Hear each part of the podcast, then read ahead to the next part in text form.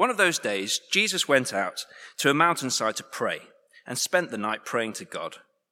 When morning came, he called his disciples to him and chose twelve of them, whom he also designated apostles Simon, who he named Peter, his brother Andrew, James, John, Philip, Bartholomew, Matthew, Thomas, James, son of Alphaeus, Simon, who was called the Zealot, Judas, son of James, and Judas Iscariot, who became a traitor. He went down with them and stood on a level place. A large crowd of his disciples was there, and a great number of people from all over Judea, from Jerusalem, and from the coastal region around Tyre and Sidon, who had come to hear him and to be healed of their diseases. Those troubled by impure spirits were cured, and the people all tried to touch him because power was coming from him and healing them all. Looking at his disciples, he said, Blessed are you who are poor, for yours is the kingdom of God. Blessed are you who hunger now, for you will be satisfied. Blessed are you who weep now, for you will laugh. Blessed are you when people hate you, when they exclude you and insult you and reject your name as evil because of the Son of Man. Rejoice in that day and leap for joy because great is your reward in heaven for that is how their ancestors treated the prophets. But woe to you who are rich, for you have already received your comfort. Woe to you who are well fed now, for you will go hungry. Woe to you who laugh now, for you will mourn and weep. Woe to you when everyone speaks well of you, for that is how their ancestors treated the false prophets. But to you who are listening, I say, love your enemies. Do good to those who hate you. Bless those who curse you.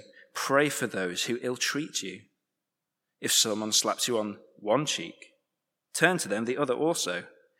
If someone takes your coat, do not withhold your shirt from them. Give to everyone who asks you, and if anyone takes what belongs to you, do not demand it back. Do to others as you would have them do to you. If you love those who love you, what credit is that to you? Even sinners love those who love them. And if you, do, if you do good to those who are good to you, what credit is that to you? Even sinners do that. And if you lend to those from whom you expect repayment, what credit is that to you? Even sinners lend to sinners, expecting to be repaid in full. But love your enemies, do good to them, and lend to them without expecting to get anything back. Then your reward will be great and you will be children of the Most High, because he is kind to the ungrateful and wicked. Be merciful, just as your Father is merciful. My name is Phil, and it's my delight to be bringing God's word to you tonight. If you keep your Bible open, we're going to work through Luke 6. Uh, I guess lots of us are hoping we don't actually get to the last verses. It'd be a whole lot more comfortable for all of us if we never quite get round to them. Um, but we're going to do our best to get through. Let's pray for God's help as we do so. Our Father God, we pray that you would fill us with hope and joy tonight as we look at the kingdom of God. Help us see clearly how glorious it is to put our trust in the Lord Jesus Christ and to enter his kingdom. Help us to want to live his way for the glory of our King and for the salvation of our world. There have been uh, many, many great revolutionary manifestos in the history of this world. You know, back to 1215, Magna Carta, uh, the beginning of human rights, really, uh, placing the law pretty much above even the king. 1791, uh, Mary Wollstonecraft. Who heard, interesting, who's heard of Mary Wollstonecraft? Not enough of you. So basically, the, the uh, intellectual underpinnings of the suffrage movement, um, rights for, for women, is, was grounded in her um, revolutionary arguments in that book in 1791. Uh, you'll all have heard of 1848, Marx and Engels. The history of all hitherto existing societies is the history of class struggle. Workers of the world, unite. Um, yeah, very good. Uh, I'm not going to make any comments about uh, an audience of students. The um, 1963, 1963, Martin Luther King, I Have a Dream, a dramatically different vision of American society. And who knows, maybe uh, we will look back on 2019 and there are all sorts of different views. Uh, you know, Greta Thunberg um, really just giving it to the world leaders. I mean, I don't know. Maybe it'll all, in 10 years, we'll see what was that all about. But who knows? Maybe in 10 years, we'll look back and see that was a, a moment when, when attitudes changed. Who knows? Well, these early chapters in Luke, we've been seeing that Jesus has been revealed as God's king come to earth to rule. And as God's king, he now, in this passage, establishes his new world order. This is his revolutionary manifesto. And it's far more radical and far more life changing than any of the ones we've mentioned so far. It's far more glorious than anything a human revolution has begun. What we'll see as we go through is that he appoints leaders, gives a taste of what life in his kingdom will be, and then he tells us who's going to be there and finishes with how you must behave if you're part of his people. Okay, we're going to work through. You've got uh, three questions, and we'll work through them. What will it be like? Who will be there? How will we behave in this kingdom of God? So, Luke 6, verse 12. Now, Jesus got um, a big decision to make, and we read One of those days, Jesus went out to a mountainside to pray and spent the night praying to God. When morning came, he called his disciples to him and chose twelve of them, whom he also designated apostles Simon, whom he named Peter, his brother Andrew, James, John, Philip, Bartholomew, Matthew, Thomas, James, son of Alphaeus, Simon, who was called the Zealot, Judas, son of James, and Judas Iscariot, who became a traitor. The incarnate Son of God has a big decision, so he spends the whole night in prayer And reading this, I thought, what on earth makes me think I can get away with a couple of, oh, please help me, please help me, and a, and a fumbled amen while I get dressed in the morning? I must be mad uh, when I look at the example of Jesus. And what he does is he, he then goes uh, up onto this mountainside um, in, in an echo of Moses in Exodus 20. Now, in Exodus 20, the Israelites are just a, a sort of rabble of slaves whom God has rescued. And he brings them to Mount Sinai, and there he chooses 12 tribes of all the nations in the world, all the peoples of the world. God chooses 12 tribes of Israel so that the world might see God's ways as this small group, these 12 tribes, come, come under the rule of God and receive his law. And so it's no mistake that Jesus appoints 12 apostles. I'm holding up my hands, but 10 anyway, you know, 10 plus 2, 12. The uh, 12 apostles, it's the fulfillment of the 12 tribes.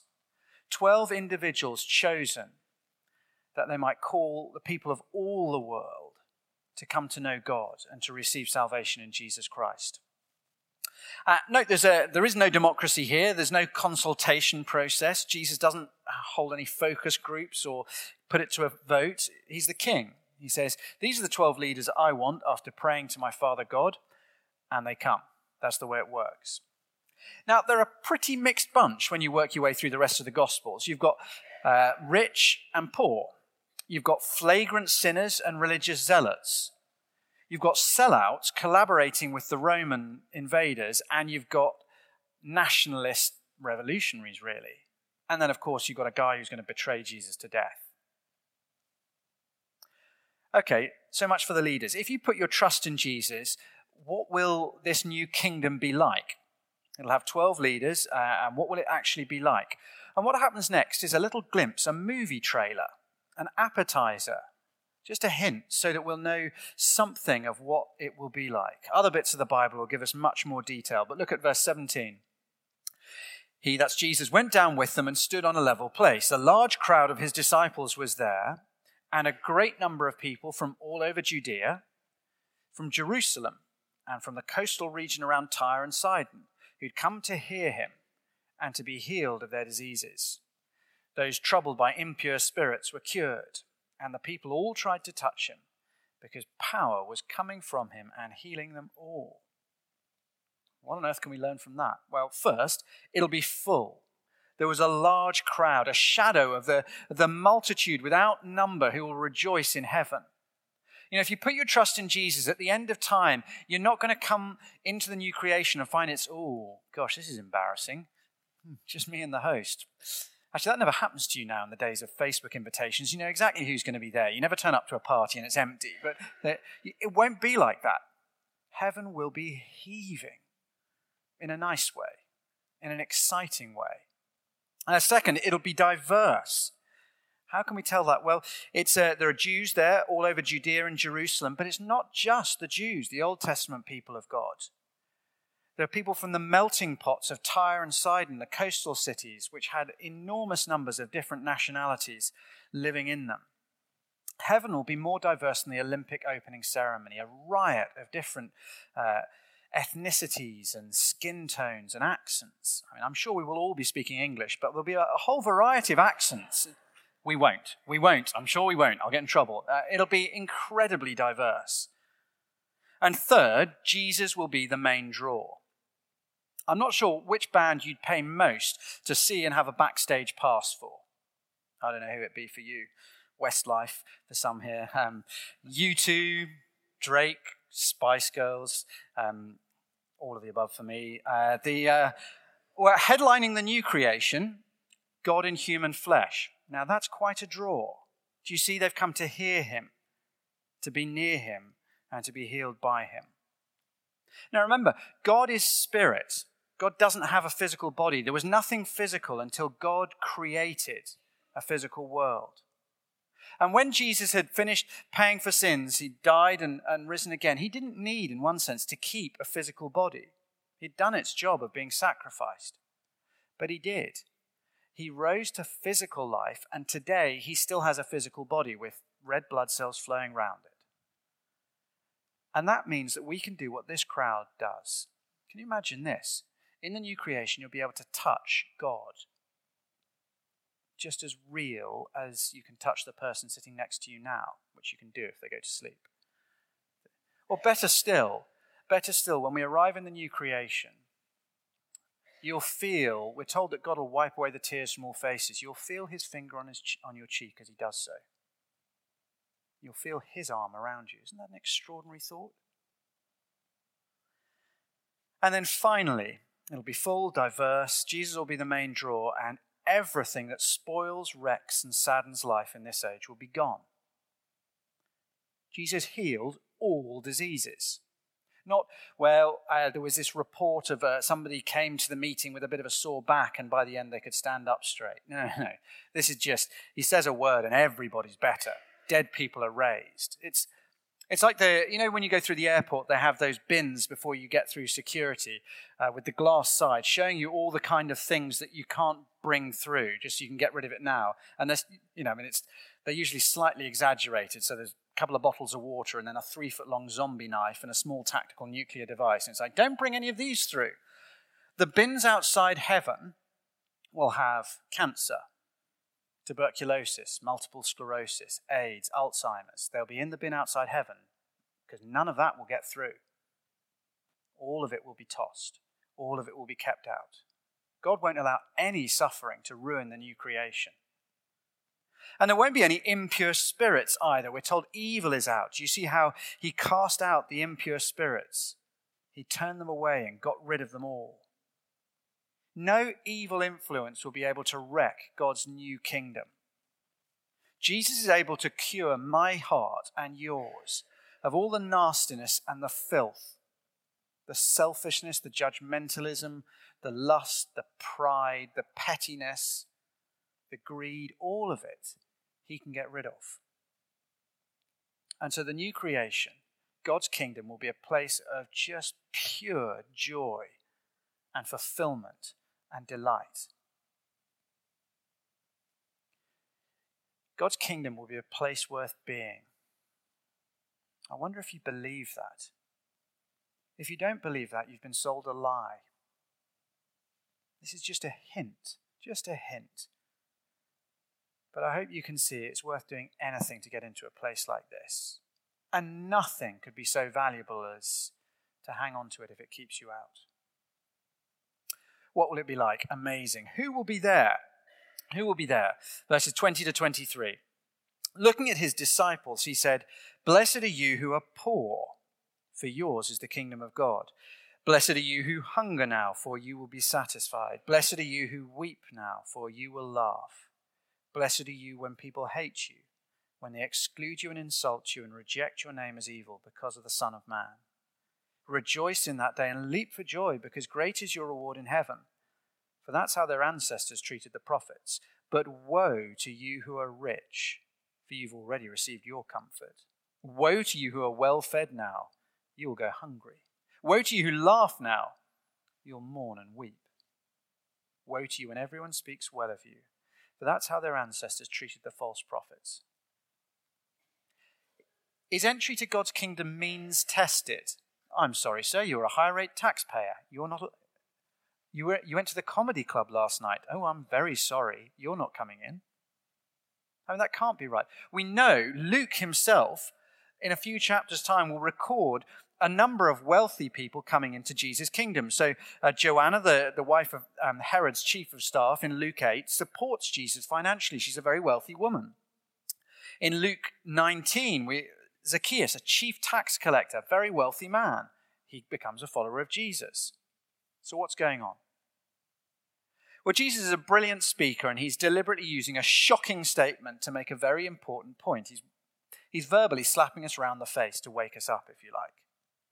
And his point is this His kingdom turns this world upside down. The kingdom of God turns this world upside down. His people, the ones who will rejoice and rule and delight and laugh in the kingdom of God, are so often in this world those who are excluded, downtrodden, poor, derided. And so the, to be honest, the brutal challenge of this section is if I want to be part of this glorious heavenly kingdom, I may have to choose. Am I willing to lose out down here for the sake of winning and ruling and delighting up there? Am I, am I willing to trade the good things of this world for the perfect things of the next? That's the challenge. Now, it's very important to understand um, Jesus is not addressing a communist rally announcing a new economic order. His point is not about finances. He's addressing disciples. You see that in verse 20, looking at his disciples. He's addressing his disciples who one day will wonder was it worth giving up everything to follow Jesus? Because they'll lose everything. Because so often, if you do follow Jesus in this world, abuse and hardship is what comes. The organization Open Doors publishes a, a watch list survey every year, and in 2019, the, the watch list found that there are 245 million Christians who at this moment live in countries where they are facing persecution or very serious opposition because of their faith. And that's not just a Christian exaggeration. You find a very similar figure given in The Guardian as well. In Nigeria, Pakistan, Iran, Syria, North Korea, Yemen, Saudi Arabia, Christians are brutally persecuted. Also in places we think of as holiday destination, in the Maldives, in Turkey, in Egypt, Sri Lanka. Christians are, verse 20, poor. Well, because unjust laws discriminate against them in Eritrea and they just can't get work. They are hungry, verse 21, because they're often excluded from aid distribution when there are famines in uh, Islamic states, or because they're starved in prison camps in North Korea. They weep, verse 21, as they bury relatives killed by Hindu extremists in India or imprisoned by the government in China. They're hated, insulted, and called evil, verse 22, because following Jesus is seen as a betrayal of community and family in so many parts of this world. That's why Jesus says these things. See, the truth is, when you read the guest list for Jesus' kingdom, if you could do that, it won't read like an A list party. You won't find many paparazzi waiting at the gates of heaven to see who goes in, because there just won't be that many people who would interest them. At most times in history, in most cultures, To follow Jesus has meant choosing. Do I want to be rich, popular, included, and comfortable in this life or in eternity? For most Christians in most of history, you've had to make that choice. You have to choose whose acceptance do I most want? People of this world or King Jesus? Whose reward do I most want? The people of this world or King Jesus? The opposite of the blessings, of course, uh, verse 24 to 26, are the woes. Woe to the rich, woe to the well fed, woe to those who laugh, woe to you when everyone speaks well of you. Now, he's not saying everybody who's ever eaten a good meal in this life will spend eternity starving in hell. He's observing the pattern, not making a law. He's observing a pattern that so often it's those who have everything down here who see no need for God. See, riches affect your eyesight, they make you short sighted. We get so focused on, on the stuff we've got in our hands, just right here, right near our eyes. Now, keeping what we've got and getting more uh, and, and adding it and developing and looking after it that we become so short sighted we cannot see. We cannot see the things of God, the things of eternity. Likewise, being well thought of is lethal. Verse 26 Woe to you when everyone speaks well of you, for that's how their ancestors treated the false prophets.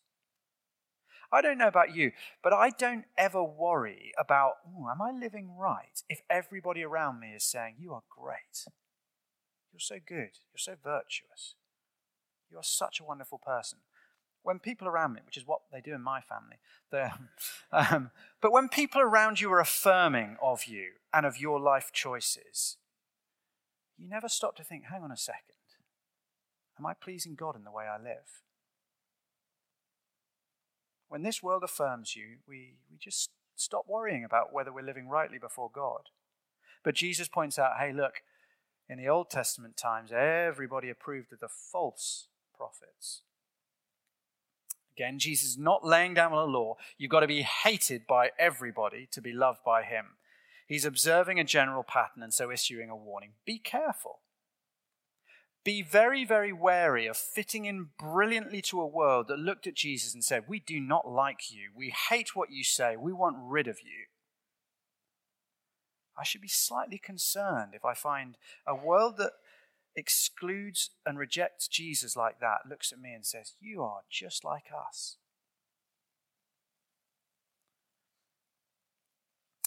The danger, of course, in 21st century London, I guess for most of us here, is that it feels like we can have both, if we're honest, doesn't it? It feels like I can just about manage to look like everybody else and to get along well and to fit in well and still be a Christian too. I feel like I can hold on to both. And the danger is if I've never really had to choose between the approval of this world and standing for Jesus, well, I don't know what I would do if, I, if that choice actually presented itself. And so, I guess for those of us who call ourselves Christians, it is so, so important that we, we make daily little decisions that put Jesus first, that we teach ourselves in the ways that matter. No, Jesus comes first. Jesus comes first. And you see, it's willing, uh, when I'm willing to talk about Jesus to people at work or, or willing to talk about Jesus to people whose approval I really crave.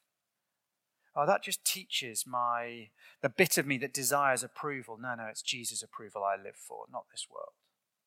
Or when I'm willing to give in a way that actually hurts, that stops me being able to afford some other stuff. When I'm willing to give to the work of Jesus, to the spread of the gospel. Oh, that teaches me actually, no, I want Jesus' reward more than the things of this world. Who will be there in the kingdom of God? Well, those who love Jesus, which in this world is usually those who are poor and marginalized.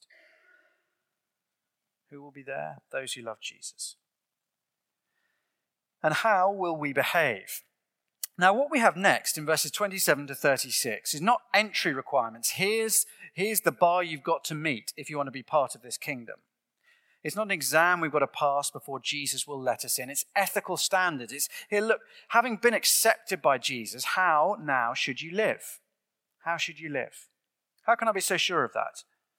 Well, if you turn back to chapter 5, verse 32, and, uh, and in many ways, the, the verse that drives this whole section, Jesus says, as people say, why, why are you doing the things you do? He says, I have not come to call the righteous, but sinners to repentance.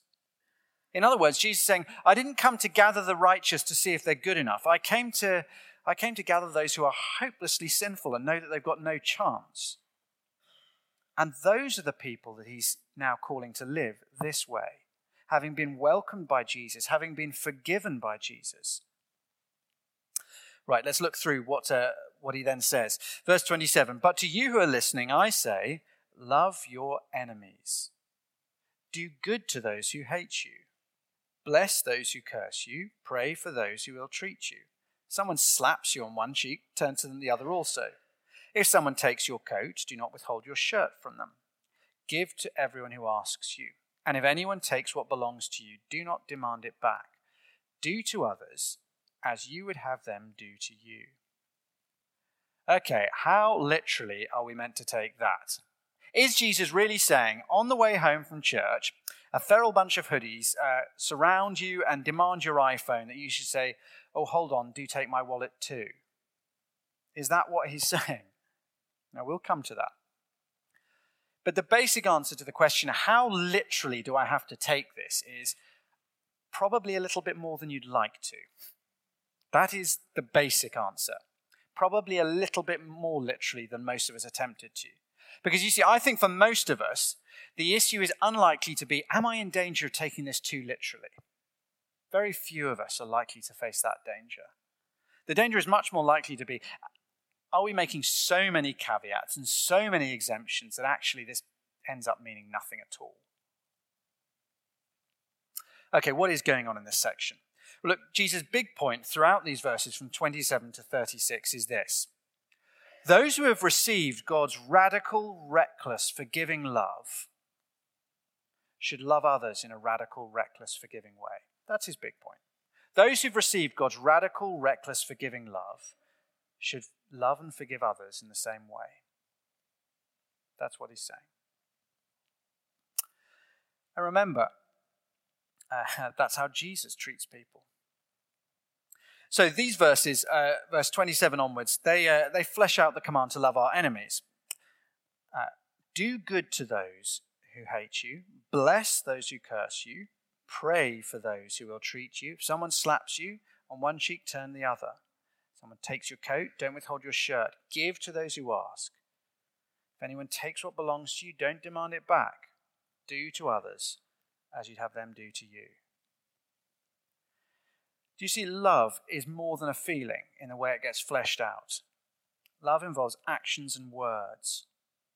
Now, again, it is critical to note the context. He's talking to his disciples who are persecuted. That's been the issue uh, we've seen from 20 to 26. Those who are, uh, who are suffering for being his disciples. Um, if you like, he's answering this question okay, well, Jesus, what happens when people hate us for loving you? How should we respond when we're rejected or beaten and despised and accused of things we haven't done just because we're your followers? So he's not abolishing the police or the armed forces. Both are, are noble professions in, in, the way that the Bible thinks. He's not talking about that. Other, other bits of the Bible make that very clear.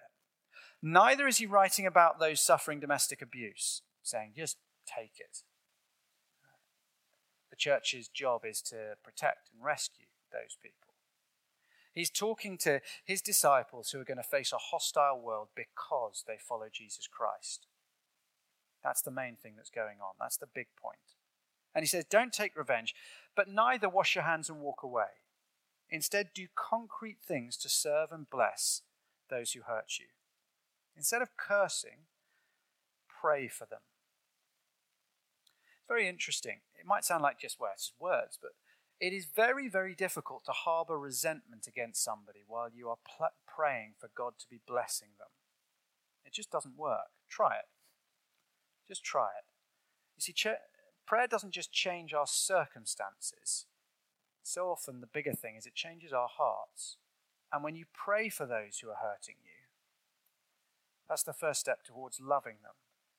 And of course, prayer itself is a great act of love as you call down the blessings of God on them. Then in verses 32 to 36, uh, Jesus' big point um, is look, the, why should you live this way and how can you live this way? Well, it demonstrates God's love for you.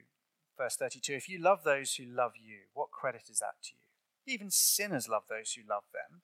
If you do good to those who are good to you, what credit is that to you? Even sinners do that. And if you lend to those from whom you expect repayment, what credit is that to you? Even sinners lend to sinners, expecting to be repaid in full. But love your enemies, do good to them, lend to them without expe- expecting to get anything back. Then your reward will be great. And you'll be children of the Most High, because He is kind to the ungrateful and wicked. Be merciful, just as your Father is merciful. If the, uh, the blessings and woes were all about don't look for a reward in this life, look for the reward of Jesus. His point here is don't don't be just like everybody in this life. Be like God. Your character, your action should be shaped by your experience of God's love for you. That's what he's saying. If we genuinely, genuinely know what it is to be loved by God, and if we genuinely believe his reward will be better than anything else, he says, well, well, then you'll be willing to uh, not do the celebrity thing of serving when the right people are noticing you might not post it on Instagram, but we all have those people who, if they're watching, gosh, we'll do anything. He says, no, no, no. You'll be willing to serve when only God can see. And you'll be willing to love those only God could enable you to love. And the truth is, um, the practicalities of this will look different for all of us, but for every single one of us, obeying these verses will mean doing things that seem crazy, reckless, extravagant, and illogical. And that is just the point, to be honest. This standard of love only makes sense if you've been loved by God in a way which is crazy, reckless, extravagant, and utterly illogical. Why would God let his son die for people like you and me? Why would, why would Jesus, as he hung on a cross, being put, tortured to death by the very people he's come to save, pray, Father, forgive them? Verse 35 We show ourselves to be genuine children of God when we behave like our Heavenly Father. The question for me is what does my love show about who I am? Paul writes in Romans 5 8, very rarely will anyone die for a righteous person. Though for a good person, someone might possibly dare to die, but God demonstrates his own love for us in this. While we were still sinners, Christ died for us. That's how God loves us. I think uh, we saw an example of this uh, if you follow the news at its most extreme last week. Um, did you see the, the video from the Dallas courtroom? So, about a year ago, um, an off duty white cop called Amber Guyger walked into the wrong apartment in her complex and shot the black man who lived there who was just watching TV, shot him dead, a guy called Botham Jean. And on October the 1st, a couple of weeks ago, she was found guilty of murder and sentenced to 10 years. Botham's family were in court, and his brother, Brandt, was uh, the one who was allowed to give the victim impact statement, saying what what it had done to them as a family to have their, um, their son, their brother, gunned down. And what he said was just stunning. This is, let me read it out to you. If you're truly sorry, I forgive, and I know if you go to God and ask Him, He will forgive you. And I love you, just like anyone else. I'm not going to say, I hope you rot and die, just like my brother did. But I want the best for you. And I wasn't ever going to say this in front of my family or anyone, but I don't even want you to go to jail. I want the best for you because I know that's exactly what both Botham would want. And the best would be to give your life to Christ. As you can imagine, uh, the, the woman who's just been convicted of the murder just sobbing in pieces in the, um, in the dock at this point. And he asks, he turns to the judge and he says, Would it be all right if I give her a hug? And he gets down from the, from the witness stand and walks over into the dock and hugs this woman who's just been convicted of murdering his brother. Extraordinary. A man who'd received reckless extravagant, illogical love from God. And now that's how he loves. Look, it's very unlikely that any of us will face something so extreme. I hope and pray you never face something like that. But what about the things we do face? Let's ratchet it down a few degrees, a lot of degrees. In practice, look, it is okay to defend yourself if you're attacked. It's okay to take a landlord to court who cheats you and withholds your deposits. But this is the thing as a Christian, there ought to be a difference between you and those who haven't been loved extravagantly by God those who haven't been forgiven at the cost of the death of God's Son. There ought to be a difference in how you respond to being hurt, attacked, and ill treated, and others. And that's the question for us. I'm not going to prescribe for you exactly what you can and can't do. That's not my job. But I think the question for all of us as we work this out with friends and prayerfully with ourselves is Am I different from those who've not been loved by God in this way? Am I different?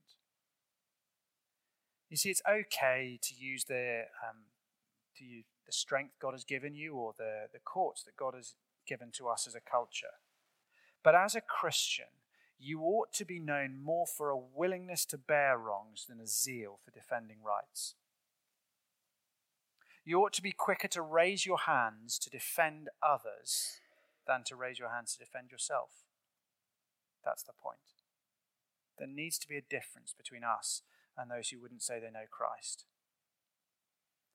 And if we're to love and, and show mercy to my enemies, well, then how much more the friend who has let me down and hurt me? How much more should I love and forgive those I just find emotionally burdensome? Or those I find a bit boring? Or weird. You see, so often for us, there we get so fixated on this big thing of, you know, what if I have a real enemy, somebody trying to do bad to me, and we forget that below that category, there are all these other people that we're quite willing to just ignore, turn away from. And God says, Love your enemies. And if I'm to love my enemies, then gosh, I must love everybody. Those loved by God should love like God.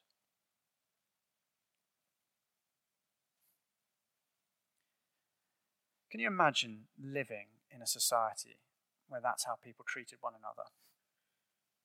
Where when people hurt, there is forgiveness and love. Don't you want to live in a society like that when you look at the evening news?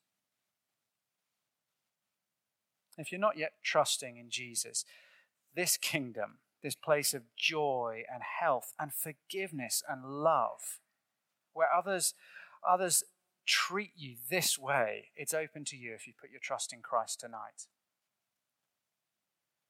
And for those of us who would call ourselves Christian, our calling is to help others imagine what it will be like in God's kingdom in the way that we love and serve and forgive others now. It is not easy to live this way. It is not easy at all. It's not easy to love those who hurt you or to be willing to be marginalized and scorned for Jesus. But remember, these things we're reading here, they're not just demands, they're also encouragements as they describe for us how gloriously beautiful the kingdom of God will be. In the, in the Second World War, uh, Norman Rockwell, the American artist, produced a series of posters, uh, The Four Freedoms.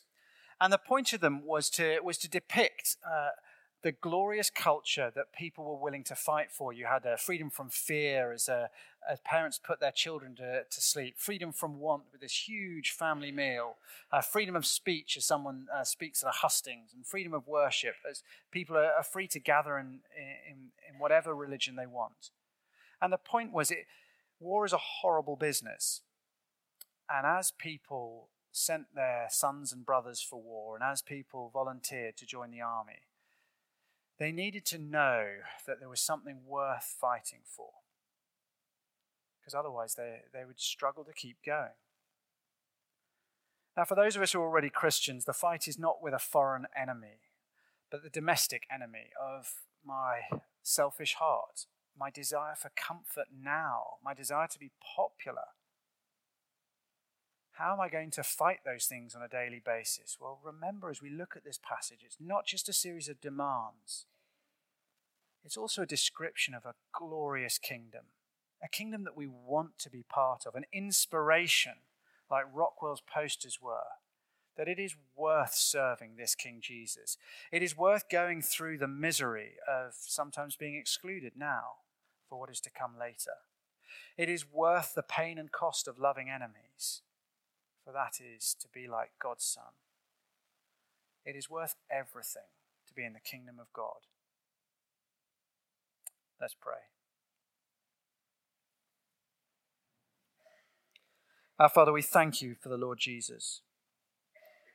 We thank you for his offer of life in a kingdom where there is none of evil and all of good, none of sickness and all of health, none of death and all of life, none of hatred, bitterness, and vengeance, and all of forgiveness and love and love. Help us, we pray, to put our trust in Jesus that we might join him in his kingdom. Help us, we pray to fight the selfishness of our hearts that we might join him there. And help us, we pray, that we might model to others how glorious this kingdom is as we live for Jesus even now. Amen.